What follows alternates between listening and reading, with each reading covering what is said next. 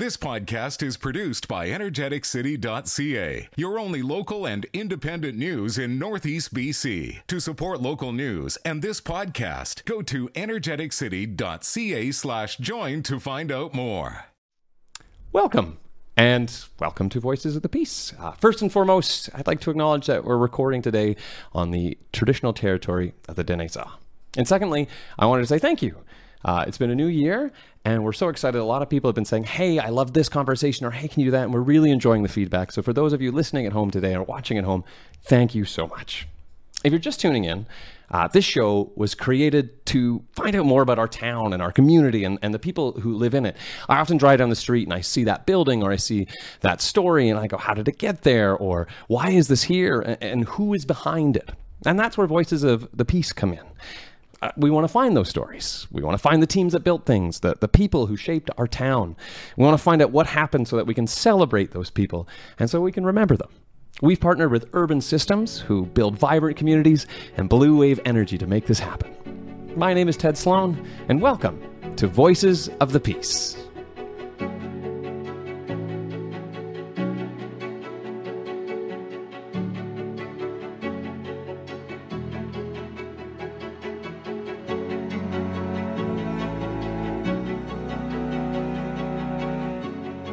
My next guest is quite special, and for numerous reasons. For one, she was president of the North Peace Filipino-Canadian Association for numerous years. She helped to create and foster a sense of welcome and safety for new and not-so-new Filipino-Canadians who've moved to Fort St. John. Two, in my research, I found out that she does what I do in this podcast. She finds amazing people, she sits down with them, and she has wonderful and illuminating conversations. She's an artist, she's a storyteller, she's a mother, she's Filipino, she's Canadian, and she is incredible. So here to sit down with me today is Ovian Castrillo-Hill. Hello, and how are you today? Hi, Ted. Thanks for having me. I'm good. How about you? You know, I'm excited because I know how exciting it is for me to talk to people, and so I was like, I get to ask someone who asks questions, so this is great. We're going to start with the very first question that I have. Okay.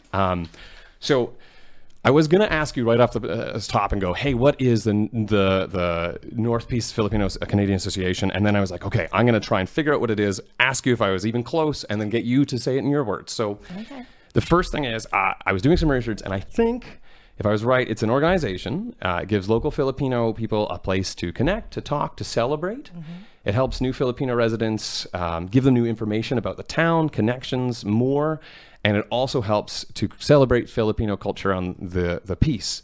That, I basically think I stole that from your website and your Facebook. So I was wondering, that's what I read, but it probably means a little bit more, and you know more about it. So I was wondering if you could talk about the North Peace Philcan Association. Yeah, well, thanks for this opportunity to talk about NP Philcan. It's a very special organization for me and in my heart, because when I first came in 2009, I actually came as a tourist, and I was seeking for people who came from my same background. And it was the NP Philcan, who was, I think, about 2 years old at that time, that took me in and nurtured me, and pretty much they were the first people I ever knew in Fort St. John. So, and actually at the time I was just visiting my now husband, and I mean, I wouldn't say it was a deal breaker, but it was definitely an important aspect in my decision making of coming to Fort St. John and moving to Canada altogether, that there were people like them. And I was thinking, if they can move here and live here, from the tropics, and they're happy being here, maybe this is something for me as well. So it's important in that sense. But also I'd like to add, other than the things that you mentioned, and you are correct, right now, Philcan is, we just celebrate our 15th year. In 2022, because we were established in 2007. But also, we've become the conduit of other or organizations or entities. So like, for instance, we partner with the Philippine Consulate in Vancouver, and we actually bring the outreach program here in Fort St. John. So what that means is, instead of, say, the foreign workers or the permanent residents who are still Philippine passport holders, or the students, instead of them having to fly to Vancouver or Calgary to get their passports renewed or get their documents, the consulate themselves come up. They have a team that comes up, and they do the passporting here. What this means for us though locally is, other than we're saving the money and keeping it in the region, because if you estimate, for instance, each individual spending $500 to go down there and be billeted and whatnot, we're keeping the money in town. And not only that, we actually have people from nearby places who come to Fort St. John for the passporting. Like as far away as Saskatchewan, we've had some Filipino Canadians coming to Fort St. John to get this service done. So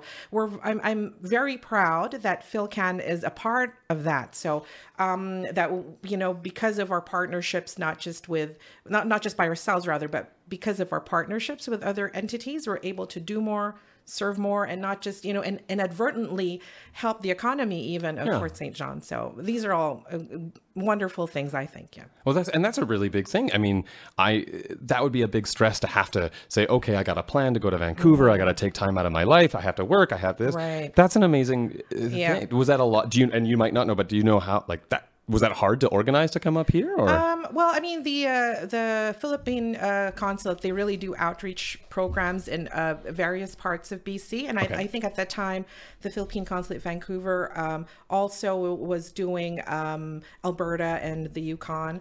But now they're concentrating on the Yukon and BC, because Calgary now has their own consulate. But that being said, they've been doing it with other partners as well in other places. But when they started doing it here in Fort St. John, Philcan has always been one of those partners with them, if not the only partner with them. In the past years, it's only been us. And obviously, this is all volunteer work, mind you. So it's our way to the locals giving back to our the people who are here in Fort St. John and the nearby areas. So we've been doing it for a number of years now. So if you're asking about challenges and difficulties, not much. I mean, we're pretty good at it, I guess. So we've been doing it for quite a bit. Yeah. Okay, so that kind of goes, because one of the questions I've got to go to some of the things and learn a bit at some of the Philcan Association, and something that I've noticed is I want to say the joy, the volume, and just the life that you guys have, and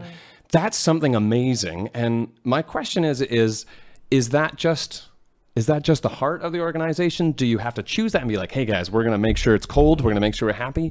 Like the people in the organization, you walk in and you feel like you're part of the family, which is an incredible thing. Is that, how did that come to be? Well, I mean, I have to say though, this is more cultural than it is just unique to NP Philcan. I think culturally Filipinos are very hospitable. We like to party. That's one thing. We like karaoke. We like to eat. When we have, say, dinner parties or birthday parties, it's always a feast. I mean, I have to, like, even in my home setting, my husband, like when my son would have a birthday, I would have all sorts of things. And he would wonder about, there's too much food. And, I just say, no, that's just the way it's supposed to be. And that's what I would do is I would show him pictures from on Facebook of what my friends are putting out in their tables. And then he understands that it is, in fact, a cultural thing. And it's, we're very welcoming, I think. And I think this is one of the things that now we're sharing and spreading. Like, for instance, how we do our floats. Well, we've been participating in the Canada Day parade floats here in Fort St. John for a number of years, and I'm proud to say we've become we've won first place a number of years, first, second, usually we're in that range, but the thing is that they're usually very festive, very colorful, and as you said, it's like we're bringing our culture in the tropics, the colors that are vibrant where we come from, we're bringing it into Fort St. John. So not only is it an opportunity for us to share our colors and our culture, but it's an opportunity for us to get together.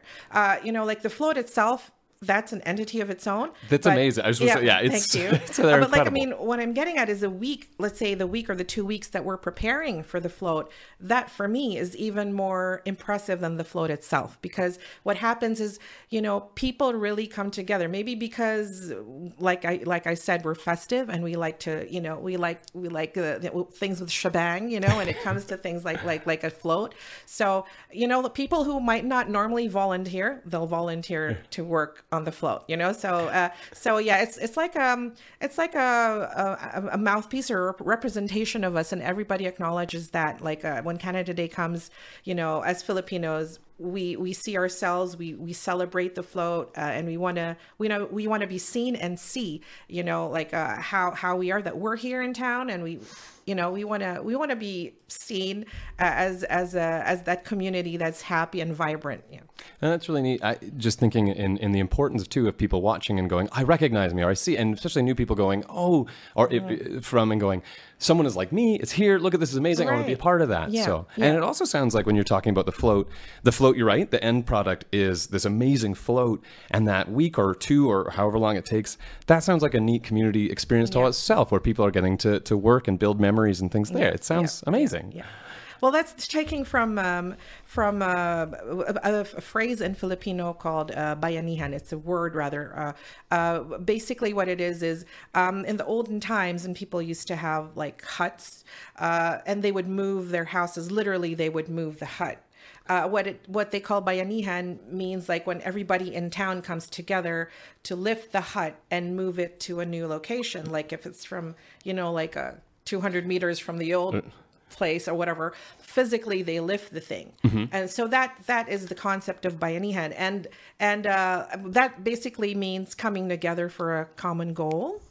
So that's also what we call our Facebook page. It's North Peace, it's a bayanihan, because we're coming together for the common goal. Yeah. Neat. Is that when I was looking at it, I was like, I wonder, I'm going to ask her about what that means. That's such a cool thing. Yeah. Okay. Well, so speaking of coming together and people and wonderful things, I was wondering, you said the organization in 2007, so celebrating 15 years. Mm-hmm.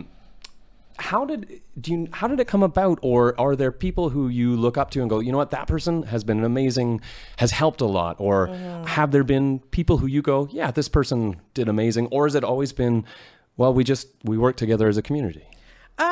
I think it's a little of both. I mean, like I said, I came in 2009 as a tourist even, so I wasn't really a resident of Fort St. John at that time. But the president at that time was June Salinas, Bernardo Salinas, and prior to that, there was another group of Filipinos who established NP Philcan. But even then, I mean, the Filipino community, like one of the features that that I featured in my documentary was Mama Tess Pagatpatan, who we acknowledge as the first Filipino here in town, and she came in 1967. So informally, with her coming and her family coming, the Pagdilaos, the Pagatpatans, and then the next generation of people who came in the 70s, they themselves had that community spirit and bayanihan amongst themselves, although informally maybe at that time. Maybe they were telling me there was just maybe 30 people, at that time. And even when I came in 2009, I think there was like just a little over 100. So, the community has grown leaps and bounds, and everybody has contributed to the growth and to what Philcan is today. Well, to be honest though, I mean, now that I was just looking at the latest census, I think the latest said in 2021 that there's 1,100, almost 1,200 Filipinos in 2021. So I imagine there'd be even more by today, because there's a lot of temporary residents also that have come in, like international students and more workers coming in. But my point being, we're so big now. The community is so big now. And so there are other groups also forming, but I would have to say that Philcan is the oldest, and we are established. We are a registered society. And I just also discovered that we are the oldest in Filipino-Canadian Association in the Peace region altogether, because there's our friends in Dawson Creek, the Kalipi. I think they're 2 years younger than us. So, but we work very well with everyone, and not everyone now is a member of Philcan necessarily, but what we do is beyond our membership, because the way we see things is we want to inform of our culture, and obviously everybody benefits from that. Yeah. Totally. Well, I was going to ask too, are there other Philcan associations around? So there's one in Dawson Creek you mentioned. Yep, there's one in Dawson Creek. But like as I mentioned to you off cam, like Philcan means Filipino Canadian. So that could be any group established by Filipino Canadians. So it's kind of like an amalgamation of those cultures, right? So like I was saying to you, like in reference in America, they would be called Phil-Ams or Filipino Americans. So yeah, there are many Philcans all over Canada, I imagine. imagine. But here in BC, there is such a thing as the United Filipino-Canadian Associations of B.C. Mm-hmm. So, you know, like if you're talking of an umbrella, they're an umbrella, and we're actually part of that umbrella. We're their affiliate here in the north. Okay. So, you know, if there's something more to do, say, with legislation that involves, let's say, all Filipino Canadians or something that they like to move, or maybe if there's like a cultural center they want to get built or whatever. So anything of that nature on the provincial level, we have a voice as well because we're part of that kind of umbrella group. Yeah. There's a couple of things I really liked that you were mentioning. I like all of it, but it's really neat because, like, I didn't realize. So 1963 is when you're saying 67. 67. Okay. Oh, that's no. You've met better than I. That's because something I'm really loving. You're talking a lot about too is okay. You've got this beautiful culture, the Filipino culture, and you are also got Fort St. John culture and how you. It's a really great gift because you're saying, hey, we want to celebrate with you. We want to celebrate our culture. We want to celebrate your culture. It sounds incredibly inclusive, and it sounds, it sounds great. Sorry, I cut you off there. I think what we're trying to do at Philcan is to create those opportunities if they don't exist. Like, for instance, a few years ago in 2019, I also with NP Philcan, I established, with the arts gallery here, the Peace River North Gallery, I went in there and asked if we can book some time for, initially I was asking for myself, but then I figured it's good to have an opportunity for other Filipino creatives to have a show. So that's why I established the Ex Situ art show that we started in 2019, and it's an annual art show. The thing is, a lot of us, like, as we know, we're growing as a community. A lot of us who have come here may not have come here for art necessarily, but there are a lot of creative people out there. And I was meeting them in private, and I figured, you know what, we should be able to showcase our culture, whether it's through our painting or our photography or whatnot, because, when you're doing art, everything is different from that artist's lens. It might be the same Aurora Borealis, but from somebody from the tropics, it's, you know what I mean? And the emotion that they're sharing with those images or maybe the artwork that they're making. So I figured, and also it's a way for, for us to be seen outside of the box, because let's face it, when people like immigrants come here as workers or students, sometimes we're seen in a kind of like a mold, right? Like, for instance, or if you might be a food service worker or a caregiver, and, they might have preconceived notions of what that's like. So, like, when I think about it, I don't think, say, Filipinos would be known as being great artists, like top of mind. Oh, a Filipino must be a great artist or whatnot. But we want to show the full gamut of what we're capable of doing. So, like with Philcan, we did establish that an art show. So that's what I'm getting at. We're trying to create opportunities, not just for us to be seen, but for us to meet like-minded people, because by doing so, like, now the creatives, they have the market, and then they're meeting other people who are also into the arts. So and we hope to duplicate that in many other realms, because right now, so we have arts, and we do have a bit of a sports program that we also have at Philcan, and hopefully eventually, because the group is growing, the community, not just Philcan but the Filipino community is growing, so maybe even like for businesses to be in touch, and there are a lot of professionals now also. So we'd like to see Fort St. John grow, and we want to grow with it. Yeah. Well, that's really neat, because it just an example when you're mentioning the Aurora Borealis, the Northern Lights, it's so cool because I grew up here, I knew that, like, I know it, and so to be able to say, hey, this is it to me, and then for you to come and say, and this is it to me. That's such a neat thing where we get to have a conversation, and we get to build our community with lots of different views. And as immigrants, and I think many immigrants will be able to relate, inevitably there'll be that part of us that we're bringing into Canada because we didn't grow up here. Like, I'm a first, I was born in the Philippines. I came here in my 30s. So, so I'm bringing all that and everything else that I've experienced to Fort St. John. But also, now that I lived here, and I've lived here for what? 10 years, over 10 years. So, like, now there's the Canadian part of me that Filipinos won't be able to relate. You know what I mean? Because Now, literally, we have a mixed culture now, because if I speak of things, even from my lens, living in Canada, living in Fort St. John, a regular Filipino might not be able to understand that. And that's only something I'll have common with other people like me here in town, right? Mm-hmm. So that's probably why, you know, like when you have a group like NP Philcan, and we get each other, because because we're experiencing the same things. Sometimes it's good things, sometimes it's bad things. Like I know for the first immigrants that came to Fort St. John, one of their biggest challenges was food, because they couldn't buy Filipino ingredients in town. Not like today that the aisles might have a Filipino section, or there also are Filipino stores in town, Asian stores in town.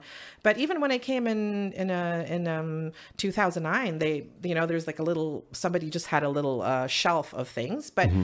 Definitely it was very challenging to even cook your own food. So yeah, all these changes, it helps each other, right? Like the community is growing at the same time. The local businesses are addressing the needs of the community. So, it helps each other. They help each other out. Yeah. I think, and please correct me if I'm wrong on this. It's neat because you're coming to, you've chosen Fort St. John, you're living here, and it's neat because you're right. We're making Fort St. John better. It's not just like, oh, well, I'm just going to stay here and you're going to stay there. No, we're saying, hey, this town, we're going to celebrate it. We're going to have different cultures. And that, this is a really old saying that's not great, but like a rising tide lifts all boats. Right, you can succeed, so you help me succeed. And I get to learn about you, you get to learn about me. And we also share our community together, which is fantastic. I was going to ask, and you, please cut me off. You had mentioned that the organization is getting bigger and bigger and bigger. What is it like to have, for instance, some of my students are part of it, and they're young, and then I know that you have some older members of it. That must be interesting to have different generations as part of this as well, because you would have, and again, please steer me anyway. You would have some people in your association who were born here in Canada, and their grandparents may have moved here, so you must have some interesting. Yeah, what's it like to have generations? Well, I mean, I think it's, first of all, like, as you mentioned, we are very inclusive. And because of when we have our events, we take into consideration the different age gaps and the different cultures. But what we're trying to do is, for instance, right now, we're actually in partnership with the city of Fort St. John to offer Filipino classes. Really? Yeah. It's going to begin, I think, in February. I'll have to double check. Okay. But if anybody's interested, you can go on the courses page of the City of Fort St. John. More information is there. But anyway, this is one of the things that we're doing also for the younger generation, to be able to communicate with the older generation, because there's some kids who, like, as you say, were born here who don't speak the language. The parents and the grandparents might be speaking in Filipino and they're not understanding. So this is one of the ways I think that we can bridge that gap. Yeah. And it's not just designed for the course that we're offering now is from 12 upwards because of the curriculum, but we are conceptualizing maybe in the summer to have it for the 11 and below for the younger kids, even because we have noted that there's a demand for that. So, but yeah, specifically for the younger generation to be able to communicate with the older generation. Plus, what we're trying to do when we're introducing our songs or dances or fashion, we just don't want it to be foreign to our children. We want them to be aware of where they come from, whether it's her food or fashion or art, that they feel comfortable. And I think with them feeling comfortable being Filipino Canadians, which is what they are, Canadians of Filipino descent, then all the more I think they'll have the confidence to go out into the real world, because then they know who they are, they're confident in who they are, and they don't need to apologize for anything. They can live in their truth. So this is kind of like what we like to happen. So whether they're young or they're old, we'd like for everybody to live their truths as Filipino Canadians here in Fort St. John. Yeah. That's really, and especially, they get to be who they are. That is a fantastic thing. Mm-hmm. Speaking of people being who they are, I'm going to touch upon some of your projects as well, because you did some amazing things. I mean, I've been walking around town and I noticed you have some beautiful art, like in Centennial Park, you have that beautiful obelisk. And then you also have this project, the Ex Situ: Thriving in Our New Bayan, where you worked with Tellus Storyhive, I believe, and you went out and you interviewed some amazing people. I was wondering, what was it like to do that? If you could tell us a little bit about that series and then what it was like to do that series. Right. Yeah. Tellus Storyhive, that was, they have many different kinds of programs that they offer. This one was for Voices 1. So it's the first Voices grant to make a documentary. Okay. And they, this is open, I believe, for BC and Alberta.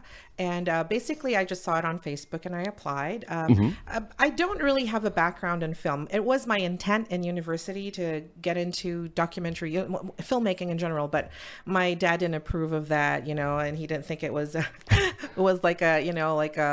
viable profession where I came from. So I shifted to journalism. Okay. But I didn't finish in journalism because all my classmates had better grades in English than I did. So I figured, I might be in the wrong place. So I ended up with a degree in interior design, which is not so bad considering that I love design and art as well. Okay. But anyway, so I just winged it and I just applied and I just, why not? Right. So, and fortunately I was selected, and my pitch really was to interview individuals here in town and tell us their stories of how they came to Fort St. John and how they've become Canadians. And I thought this was interesting, even from when I came and I was a homemaker and I was talking to people. Initially, I was thinking of writing a book about the same topic, but since this opportunity came to be, then I decided, this might even be better because, it's a visual medium. And the reason behind it, or the concept, is everybody has their story of coming here, their origin story, if you may. And a lot of the Filipino Canadians came in different times, different decades, even different experiences and different immigration waves. So it was interesting to me anyway, to find out what the commonalities were, what the challenges were.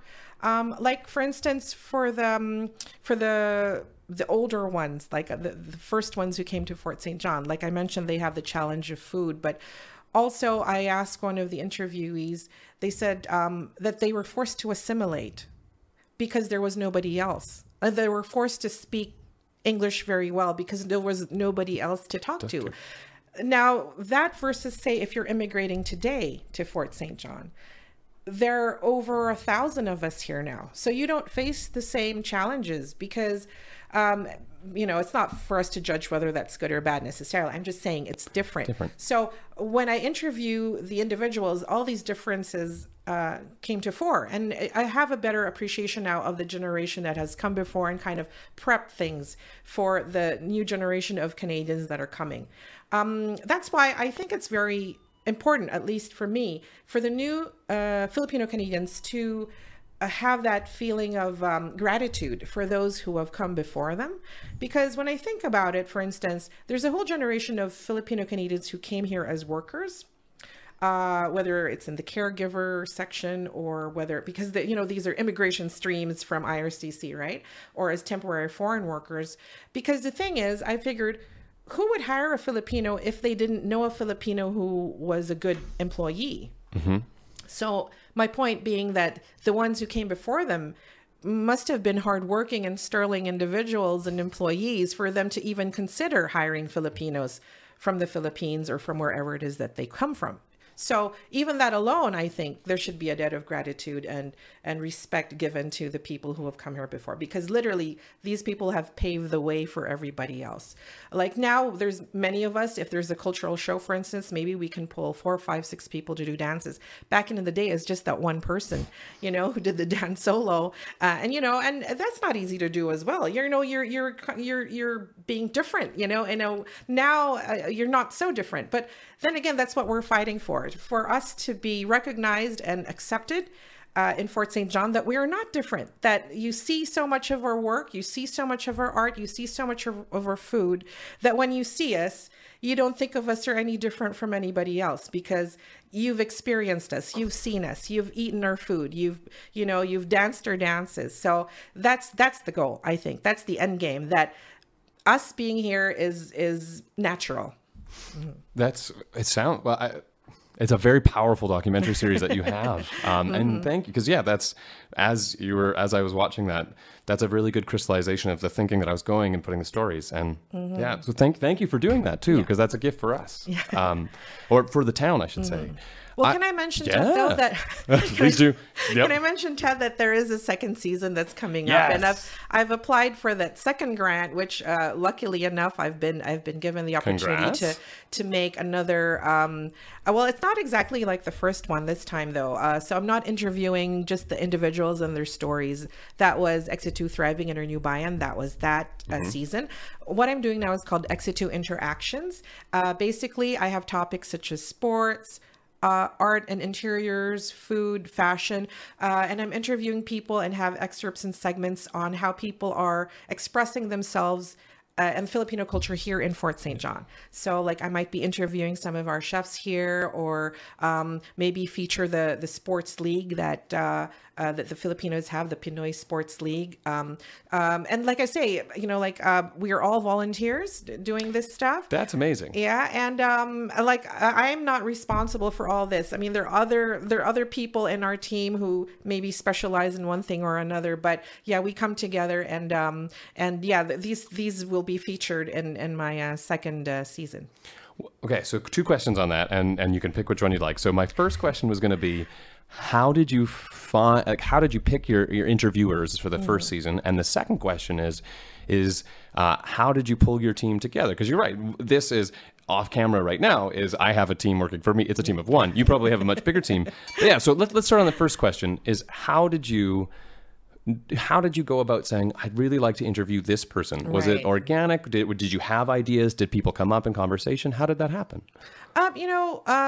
When I initially conceptualized this, even as possibly a book back then, I already had some people in mind. And this was because, you know, just in conversation, like, you know, like I know somebody and then like they tell me their story and I'm like, oh yeah, that's interesting. And, you know, and I get the opportunity, I'd like to tell that story or like, because, you know, like I've known some people who are members of Philcan from years ago and like, oh, I'm aware of that situation. And I want to highlight that and the challenges of that situation kind of thing. And I really tried to run the gamut because like I have some stories from the older generation. I have stories from somebody we know, Elijah Cruz, who is a very talented singer and performer. So she was one of those I interviewed as well because she came to Canada as a child. So I want also to feature somebody of that circumstance. A lot of us come here as grown-ups, but she actually came, I think, when she was 10. So her experience is very different from everybody else. Like, and then I have people who came in the 1970s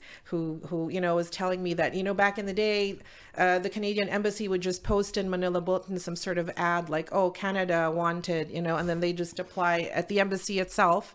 You know, these things are unheard of now. You can't do that. And back in the day, in the 60s, apparently, you can even bring your siblings, which I didn't know you could. No. Because I think now in immigration, you can only bring your immediate family, like your children or your spouse. But back in the day, you could bring your nieces and your nephews, this kind of thing, up until 1973. But anyway, there's so many things that I learned.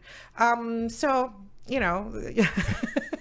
That's, I mean, I chose based on being able to tell the whole story. I tried to get somebody from every decade because they're all different immigration streams. Like there was some people who I interviewed, I wanted to focus on the fact that they had come from another foreign country before coming to Canada. Like one of my interviewees, Roy, he had come from Saudi Arabia and he was a licensed physical therapist in the Philippines and in Saudi Arabia. But when he came to Fort St. John as a caregiver, he couldn't practice his profession because of the different licenses that were required. So I think he was finally able to transition and get all his licenses in 2017, which is great. But, you know, it did take him like, I think 10 or 12 years before that happened. So, you know, these are the kinds of challenges that I wanted to highlight. Maybe there's a bit of systematic stuff. Maybe there's a bit of, you know, bad luck or whatnot. But, you know, I just wanted to show the different ways that people have been able to come here and the challenges that they faced. There's one lady who I interviewed who worked as domestic in Hong Kong. I wanted to highlight in her, this is Edna, I wanted to highlight in her episode the challenges of her being a single mom and actually not living in the same country as her child for 14 years. While she was working as a domestic in Hong Kong, and by the time she came to Canada, it took her 14 years to live in the same country as her child. this is what I'm trying to get at. I also want to show, you know, when people are here, they're not just here. They went through all sorts of things to get here. And I think some of us also need to appreciate them, you know, because like they want to be Canadian and they're here and they worked hard to be Canadians. They're taxpayers like everybody else. But now I'm saying this, you know, like as a happy story, because, you know, her child is, you know, well, she's grown up now, but yeah, like her daughter has been able to join her here in Canada, and that's why she's very grateful to Canada, because she said in Hong Kong they couldn't be residents in Hong Kong. They couldn't be citizens of Hong Kong. But she said, I'm so grateful to Canada because it's the only country where my child and I can be a family.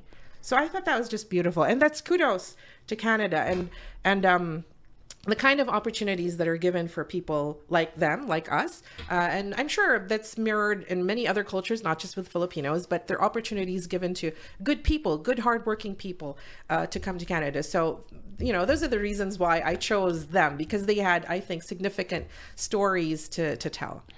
Just like listening to this, did you cry filming some of these things? Because yeah. That story alone, that's heartbreaking. I mean, I knew the story from before, but when she's narrating it, you know, I can't help but get emotional. I'm feeling emotional right now just thinking about it. Yeah. Yeah, but I mean, it's a happy ending story. And I mean, the thing with Edna, she's actually, she has a business now, and, you know, she's running her own business. She's doing very well. So, mm-hmm. you know, so, and yeah, and it's, this is the thing too, at the end of the episode, you know, I asked them if they have messages for Canada and for the Canadians, and mm-hmm. they're all very positive, mostly of gratitude. So I also wish the locals and, you know, the Canadians to know that we are grateful to be here. So this is one way of sharing those stories and letting people know that we take nothing for granted. Well, that's...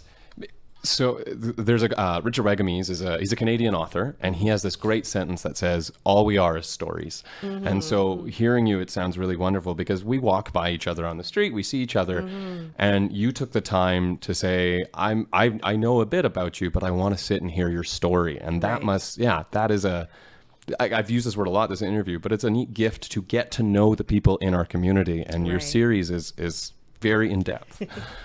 Where can people watch the series, find the series? It's actually on Optic. I don't know what channel. I'm sorry, but yeah, but it's also, I think you can search it on YouTube, because I have it on YouTube as well. But I think Tellus Storyhive also has it on their YouTube channel. So yeah. So if we I imagine we'll try and post it up as well. But if we Google this, we'll find it too. Well, so. Yeah, I think so. I hope so. You've said a couple of things that I really enjoyed too. You were mentioning like the gratitude for the people who came before, and really literally paving the way for younger generations here of Filipino Canadians. Were there other things that came up again and again, or were like, did you have other takeaways from these interviews, or was one of the big takeaways going, I need to do more, I need to do a second season? I think one of the takeaways really is, first of all, the community is evolving. I mean, this is just a snapshot, right? I mean, like, there are more people coming in all the time, and they all have different stories. Like, I mean, even for me, out of ignorance, I thought all the Filipinos who came to Fort St. John came from the Philippines. A lot of them didn't. I mean, they may have come from the Middle East or Europe. Mm-hmm. Like, you know, like there's some chefs that were on cruise ships in the Mediterranean who are in town. There's some chefs from Singapore who are in town. So they're bringing not just things from the Philippines, but from their own experiences elsewhere. So imagine the wealth of what they're bringing into our community. Mm-hmm. And that's just the chefs. I mean, you're talking about many other people. Arts, the culture, the sport, all the other things. Exactly. So, so there's many ways and many to delve into the individuals. I don't know if I'll get another. Well, I'm on my second season with Voices, and it's really for emerging and, you know, amateur filmmakers. So I don't know up to how many they let me do as an amateur, or before they call me a pro. I don't know. I don't feel like a pro by any means, but, you know, like, I don't know. But I'd be interested in telling more stories, if not in this format, a different one. Like if I do end up maybe writing a book someday, then yeah, I still like to tell stories. It's whether it's with the art that I do, whether it's with the films that I do, I am a storyteller. Yeah. Well, okay. So speaking of storytelling, and because sometimes people don't point at a map and go, Fort St. John, that's a great place to be an artist, right. But maybe they do. I was going to ask, sometimes we're a little bit isolated from everything else. What is it like to be an artist in Fort St. John? Is it, what are some good things or some hard things about being one here? Well, I think if you're coming from Fort St. John organically, like, I mean, if you were born and raised here and you're starting an art career or starting an art practice, it's a good place to be. There's a lot of support. The Arts Council is there. There's a lot of raw material, actually, if you think about it, here in Fort St. John. For somebody like me, though, because I was a practicing sculptor even before I came to Fort St. John. I think you may have alluded to it, but my father was a sculptor in the Philippines, and he was a sculptor for close to 50 years when he passed. And inevitably, because I was, like, both my siblings and myself, I mean, all three of us, we were part of his studio. So we were working with him to do his artwork. So we were literally weaned on the arts, right? For me, I started my sculpture career in 2003. Okay. Yeah, so 2003. So I've been doing this for 20 years now. 1 or 2 years, yeah. For a long time. And so when I came to Fort St. John, I have to be honest, it was quite challenging. Also because the material that I use brass mostly in the Philippines. Okay. So we do a cut and weld method of doing our art. I didn't have a studio here, and I wasn't really keen on doing art here also because mostly I was a homemaker when I first came, and I was just raising my son, and then he just got to an age where, like, oh, now I can do a few more things kind of thing. But nothing has changed as far as that, like with the materials, because I can't really do art the way I do my art in my home country. I have to qualify, though, that when I do go home to the Philippines, I am able to continue my artwork there. And I do have collectors, and I do have, I work with some galleries and some art dealers who, every now and then, even through COVID, they're messaging me, oh, Ovian, do you have a piece or whatever, this kind of thing. But in Fort St. John, I'm not able to do that kind of art. So, and that is the challenge, because I don't have the proper studio, or neither do I have the materials or the tools to do the kind of art that I normally do in my home country.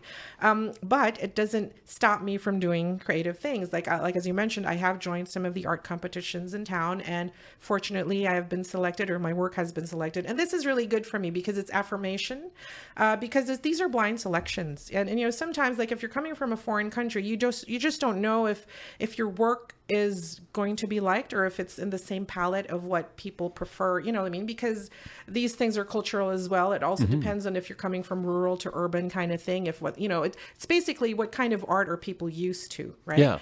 So I wasn't sure if my kind of art or my aesthetic was pleasing to the eye to the people here. But yeah, the competitions are blind competitions. And the first one, my obelisk is one of the four that's in Festival Plaza. Mm-hmm. So that I felt good about that. But then I also entered another competition wherein it was for the design of the award for the community.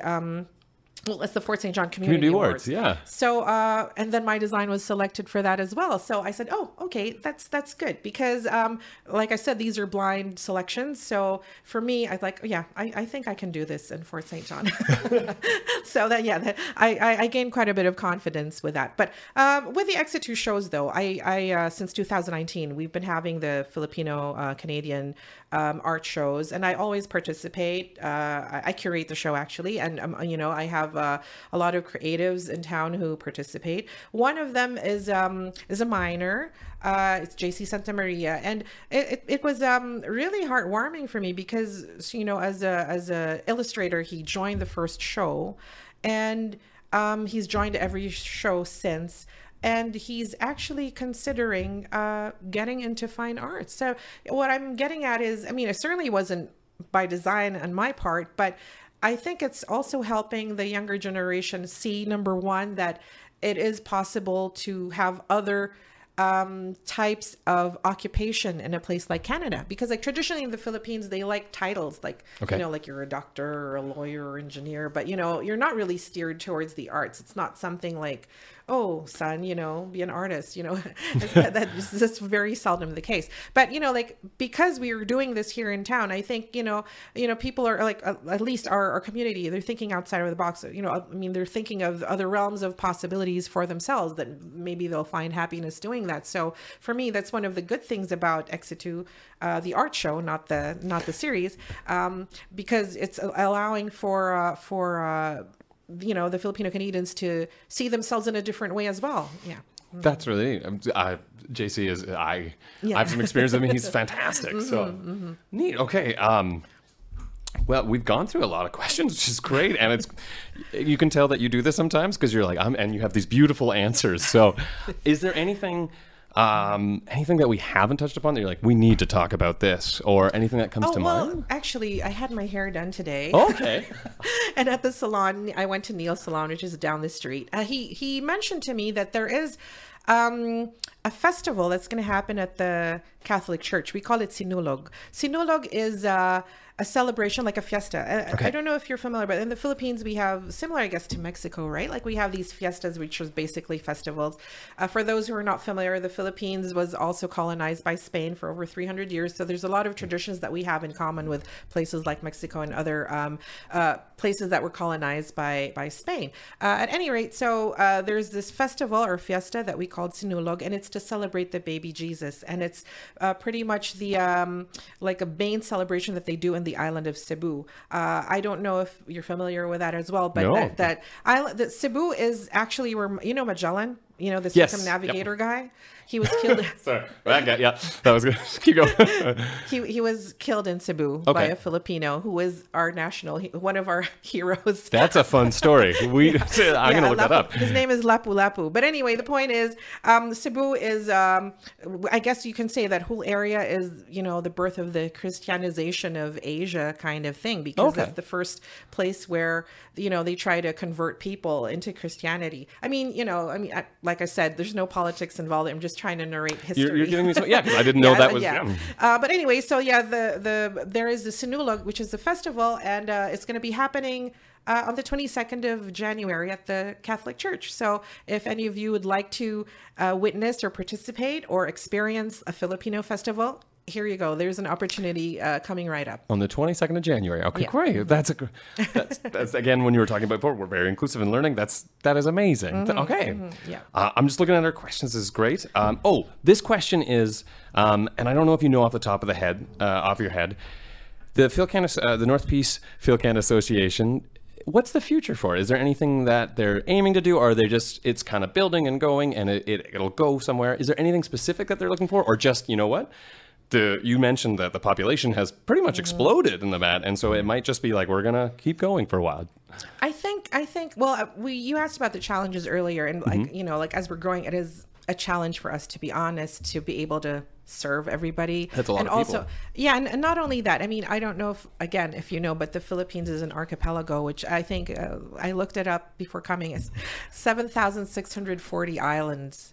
So I had to stop there. That's a terrific amount. Yeah, and I think from what I read, it's like over 2,000 are inhabited, and I guess the rest aren't. But anyway, the point is, because it's an archipelago, you know, it's very diverse. The people are diverse. The languages are diverse. I think there's over 120 to 187 languages based on how you qualify them and whatnot. But my point is, as the people come in, like the 1,200 Filipinos who are here in town, we're not all the same. We come from different islands as well. So I guess the future of Philcan is just to be steadfast and hope maybe that if as we grow, that we can still be maybe an umbrella, but nevertheless, nothing changes, because we're here really for the people who choose to be here and to live in Fort St. John. Meaning to say, even if we don't have, say, even if all 1,200 are not members of Philcan, that's not a problem.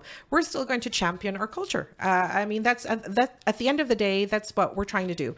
Have a community of people who you know, are friendly.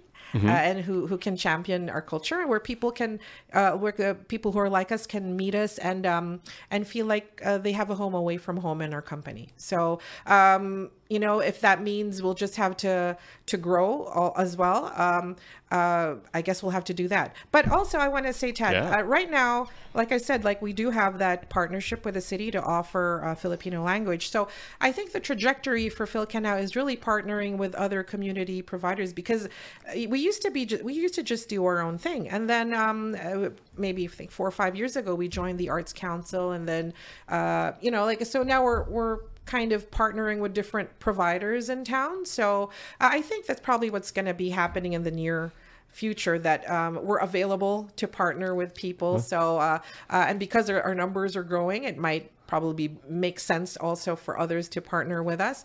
And like I said, help Fort St. John grow. We'd like to be part. We're Team Fort St. John, so we'd like to be part of that effort. Yeah. So if someone does want to, like, how does one even find the Philcan Association? Sorry, how does one find you? What's the best way? Or are there multiple ways? Like, how does? Well, I mean, right now we don't have a physical office. Right now, we come together when we have our meetings. Meetings and gatherings and our events. Like, we just had like a big Christmas party in December, and there's like over 150 of us who are there with the kids and stuff like that. But basically, the best way to get in touch with us is through our Facebook page. So it's the NP Philcan Bayanihan Facebook page. We're not this group basically is a group of Filipinos who are in town and who are living in Fort St. John. We don't really what I'm trying to get at is we do screen our membership a little bit. Like, we're not, we don't, because, you know, we don't like people necessarily trying to sell things to everybody. So yeah, but yeah, it's a little bit of, there's a tiny bit of screening just to make sure that you're actually really in town, or if not, you're related to somebody in town, or maybe you're intending to come in town, like you're looking into studying and coming to Fort St. John kind of situation. Mm-hmm. But it's not, you know, like I said, it's not for everyone in that sense, like, you know, if you're halfway across the globe and then, you know, but that's probably the best way. That's the NP Philcan Bayanihan Facebook page. If you leave us a message there, we'll respond. Yeah, there's I think 10 admins, so one of us will respond for sure. Well, I also want to highlight to the thing that you've said a few times is I cannot believe, because it's so cool, you're all volunteers, and like it takes a lot of time and a lot of effort and a lot of people to make this, so thank you, because that's a huge amount of work, so thank you. Yeah, it is a huge amount of work, but I mean I have to be honest, like there's a handful of people who are like the constant volunteers, I guess you can say, who are there no matter what, and if you call them, and you know they're there to support you, and thank you to them, you know, because, and it's really a big team effort. I mean, no one person can say like, oh, you know, I'm Philcan and I'm doing this and whatnot. And also on that note, I'd like to say that we're welcome to more volunteers. If there are others of you who are watching and you think you'd like to be a part of this group and you think you have something to contribute, we're here. Message us on our Facebook page, and we'll get back to you. Well, thank you, and thank you for teaching me. I think some of the neatest things is, you're right, is it's just. The sometimes people go, oh, so it's from 1967 that you guys have been, you're part of the community, and you're celebrating and championing and growing. I also loved when you were talking about with the interviews of learning, okay, well, this person took a circuitous route and then they came here and they're celebrating here, and also vice versa, there's so much to learn from them. So it's, the stories and things I've learned today are fantastic. So thank you so much for coming in. Thank you so much for having me. And, you know, like you did ask some questions about me, but mostly from NP Philcan. So on behalf of NP Philcan, thank you for having us and for this opportunity to share about what we do. And we'd like to do more for the community, and we're here to stay. That's amazing. So I think that's it for this. Is there anything else? I'm sure you'll wake up at 2 a.m. and be like, I wanted to do that. But no, I think we're good for now. Yeah. Well, thank you for listening and for watching, for wherever you are. And thank you for coming in. Stay tuned. We'll have more guests. But especially the only thing I really want to hammer before this is do go. What again is the name of your series? Because it's so important. The documentary that you released. Oh, it's called Ex Situ. The one that's already out is Ex Situ: Thriving in Our New Bayan, and the one that I'm making right now is called Ex Situ Interactions. By the way, Ex Situ is a term in conservation, meaning it's like you're thriving or living outside of your natural habitat. So that's the reason why I chose that name initially for the art show. That's also Ex Situ. But yeah, the two Tellus Storyhive documentaries that I have worked on and I'm working on are also entitled Exit2. And just if you're listening, so it's spelled, it's EX, new words, SITU. Correct. Yeah. Awesome. So make sure you Google that. If you don't do anything else today, Google that. It's very important for Fort St. John, and it's an amazing thing. So thank you again. Thanks, Ted. Thank you. And thank you to, of course, our behind the scenes team. They're working very hard as well. We'll see you next time.